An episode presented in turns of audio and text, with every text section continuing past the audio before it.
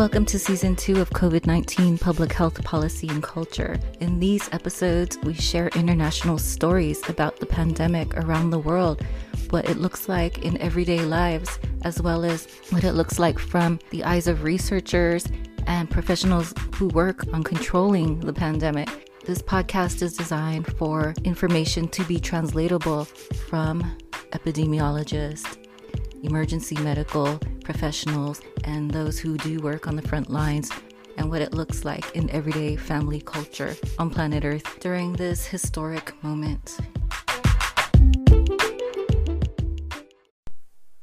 So, you probably are aware by now that we use Anchor.fm here on this podcast for COVID 19 PPC.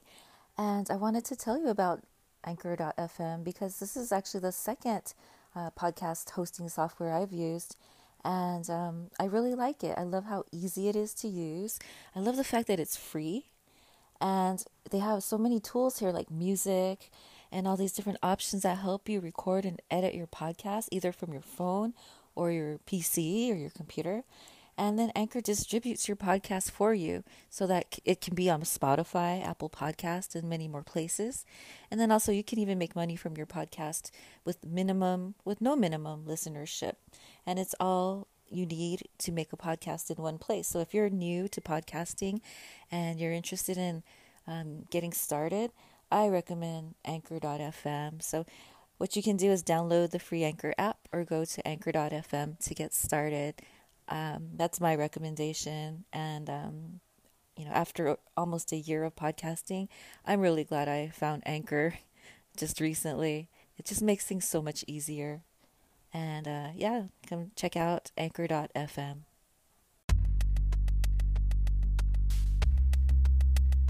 We are at a crucial time in public health with the global crises of the pandemic, in addition to climate change.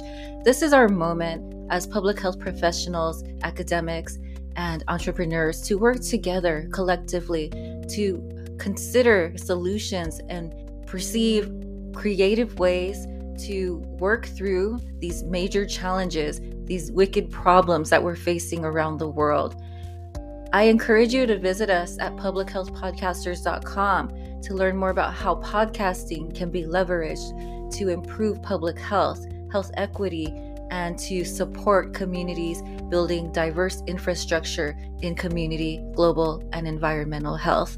Again, visit us at publichealthpodcasters.com and learn more about our membership opportunity.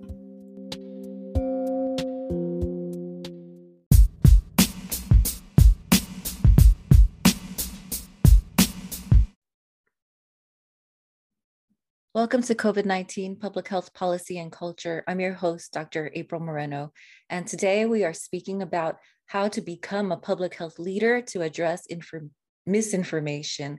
And this is about basically the pandemic and a lot of the misinformation that's taking place out there. And what we found is that the community has a powerful role to play in how correct information can be spread so that people get information that actually saves lives and gets this pandemic taken care of and reduced. So today we're speaking with Dr. Meena Bewtra. She's an MD, MPH, and a PhD. She is part of the University of Pennsylvania and focuses on IBD. She is also a professor in biostats, epi, epidemiology, and informatics. Today, we're going to be talking about the power of public health leadership and how we can advocate for addressing misinformation and getting the right messaging and data and information across out there. So everyone is a leader in some way. And today we're going to be talking about how we can be leaders uh, in public health. Everyone can be a public health leader and share an important message that is dear to them. So I hope you enjoy this episode. And to find out more about us, you can find us on on Instagram at COVID 19 PPC or on Anchor FM, dot, um, which is at anchor.fm slash COVID 19 PPC. Hope you enjoy this episode. Today, we are speaking with Dr. Meena Bewtra.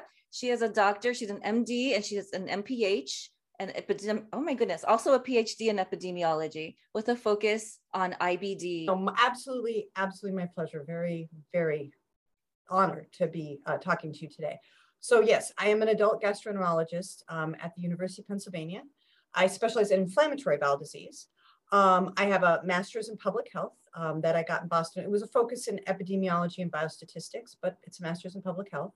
And then I got my PhD in epidemiology. So I have a secondary appointment at the University of Pennsylvania in the Department of Biostatistics, Epidemiology, and Informatics um, at Penn.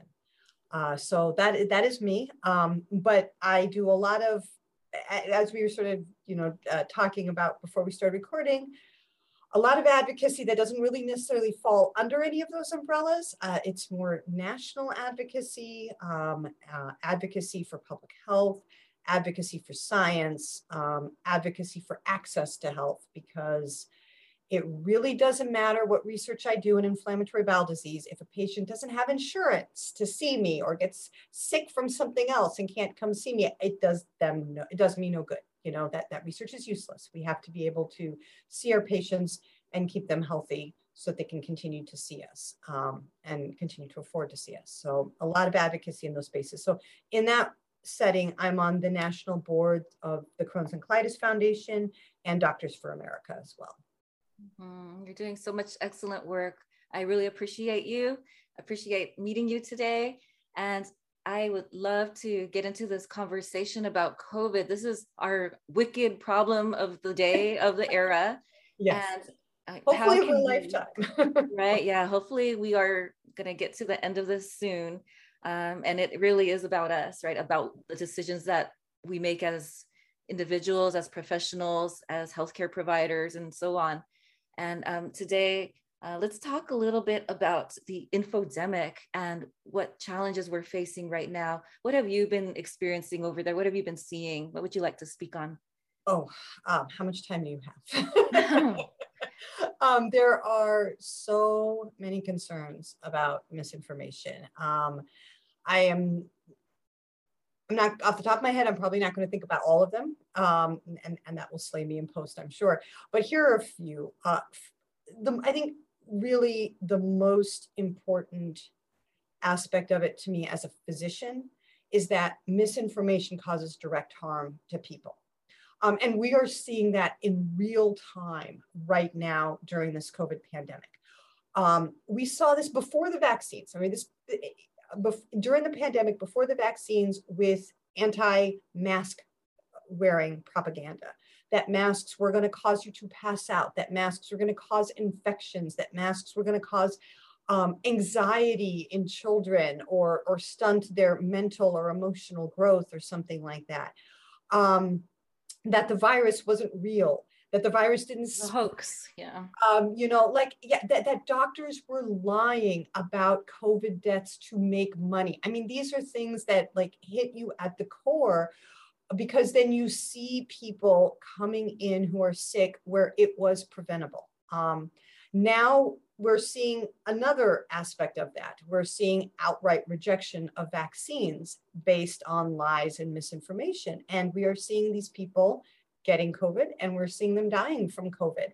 Um, they're overflowing our hospitals and, and, and they're also still continuing these other sources of misinformation, rejecting the safety and efficacy of wearing masks. And, and the really heartbreaking part of this is that there's a very vulnerable population of patients who suffer from this. And these are folks who may not have as robust a response to the vaccine and are dependent on everyone around them to be vaccinated to bring down the levels of COVID and children.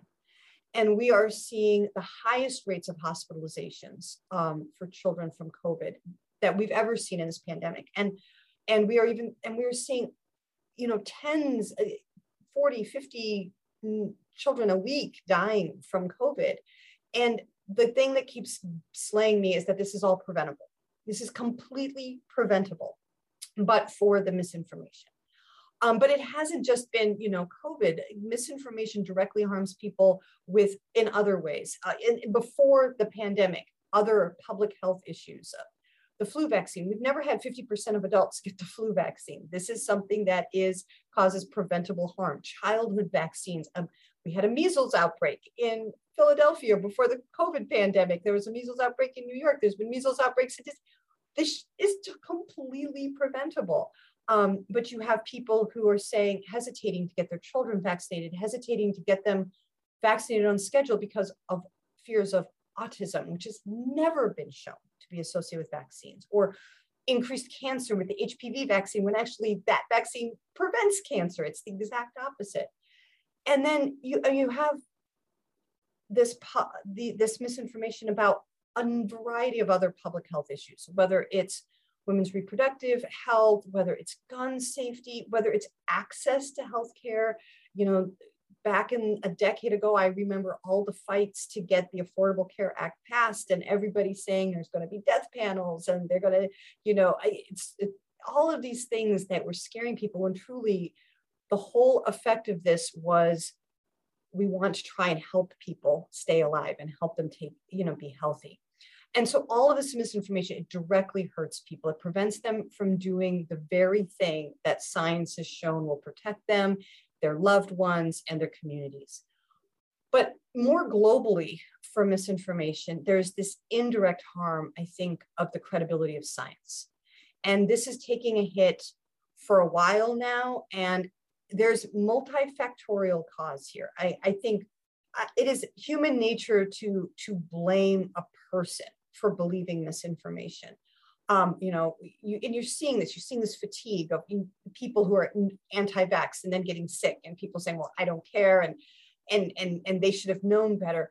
But when it is human nature to trust your family or your friends or your coworkers more than random doctor who doesn't have the blue check next to their name or doesn't only has 20 people following them because they don't have the time to sit there and cultivate a social media following oh, because that's not their job right? You know the, and so they're going to believe their aunt or their neighbor who may have heard something from somebody else and this and these algorithms then take advantage of that and they build these these walls and i have seen some of this misinformation and i have to tell you it is astounding to me they use medical terminology the words sound scientifically real. And unless you really were a doctor or a scientist, you would have no idea that it makes no sense at all. But to the average person with no medical training, it sounds scary. And then when you're sitting there trying to decide, do I get a vaccine or do I get my child vaccinated?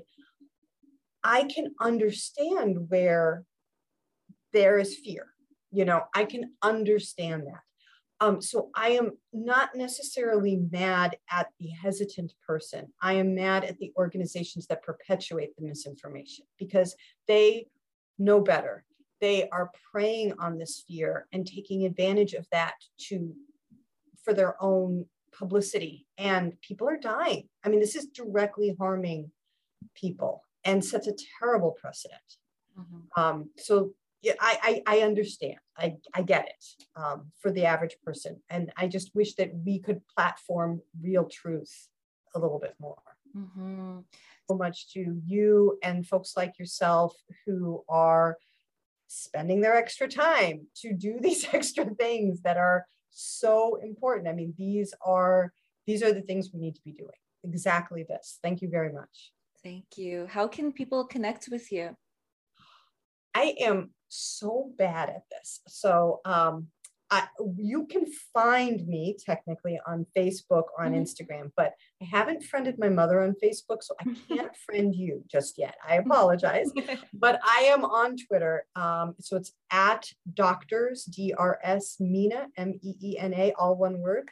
Um, and again, I re- I try to respond to every person, every question that comes through. Maybe I'm a little bit behind.